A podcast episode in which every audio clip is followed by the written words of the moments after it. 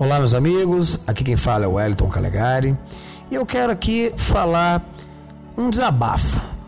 Um desabafo sobre o governo Bolsonaro, sobre a figura do nosso presidente Jair Messias Bolsonaro.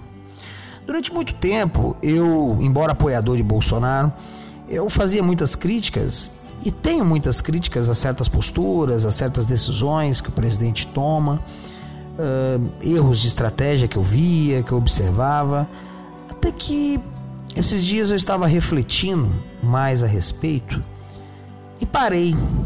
Parei. Não é que eu passei a achar o Bolsonaro perfeito, o sábio dos sábios, o jogador do xadrez em 4, 5D. Não é nada disso. A gente precisa reavaliar, avaliar melhor o papel do nosso presidente. Bolsonaro não é o líder do conservadorismo brasileiro. Não no sentido de que ele orienta, ele estabelece estratégias, ele coordena, não. Bolsonaro é hoje um símbolo. Ele é um símbolo feroz de resistência, uma peça de resistência, como se diz no meio militar, uma peça de resistência contra as forças do establishment tradicional brasileiro que há décadas controla e subjuga a vontade do povo brasileiro aos interesses patrimonialísticos contra a camada comunista da intelectualidade brasileira e da nossa mídia e contra a tirania do judiciário que não é nova, é de muito tempo. Muitos conservadores desanimados chegam para mim e falam: Mas Calegari, depois que o presidente ganhou, a situação piorou um deputado federal de direita está preso, uma ativista está na cadeia, um, um, um, jornalista chegou a ficar aleijado por causa disso, as liberdades estão sendo esmagadas, igrejas estão sendo fechadas.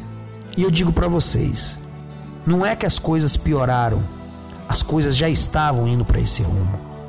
A sociedade brasileira era como um sapo dentro de uma água sendo aquecida lentamente que não percebe a morte chegando.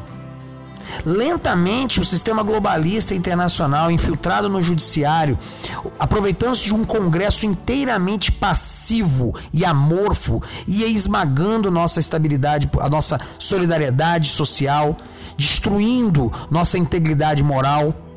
Projetos de leis mais absurdos eram implantados, a gente nem percebia. A função do Bolsonaro mais do que chegar na presidência e sair derrubando isso, porque é impossível, é a dispor isso tudo. Querendo ou não, com o Bolsonaro na presidência, eles tiveram que mostrar a sua cara.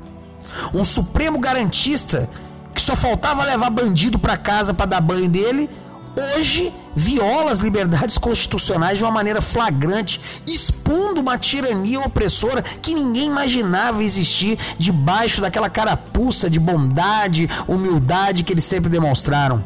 Prefeitos e governadores fascínoras fecham igrejas, oprimem pessoas, dão chave de pescoço em senhoras nas praças públicas diante dos nossos olhos atônitos. É, meus amigos, o Brasil mudou. Hoje estamos diante da verdadeira face do sistema político opressor brasileiro. E essa é a grande missão do Bolsonaro. Sem dúvida, ele sofre humilhações, ele apanha, ele vê suas ordens questionadas, ele foi transformado num gerente administrativo do Brasil, perdendo grande parte dos poderes que nós sempre associamos à presidência da República. Mas ao estar ali, no Palácio do Planalto, apanhando, tomando porrada de todo lado, Bolsonaro exerce um papel histórico.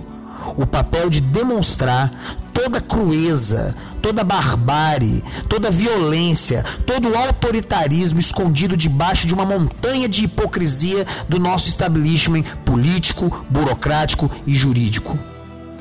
Hoje, nós, brasileiros conservadores, já não somos mais inocentes como um dia fomos. E isso será de grande importância em nossas vidas. Por isso, obrigado, Bolsonaro. Obrigado pela sua missão histórica.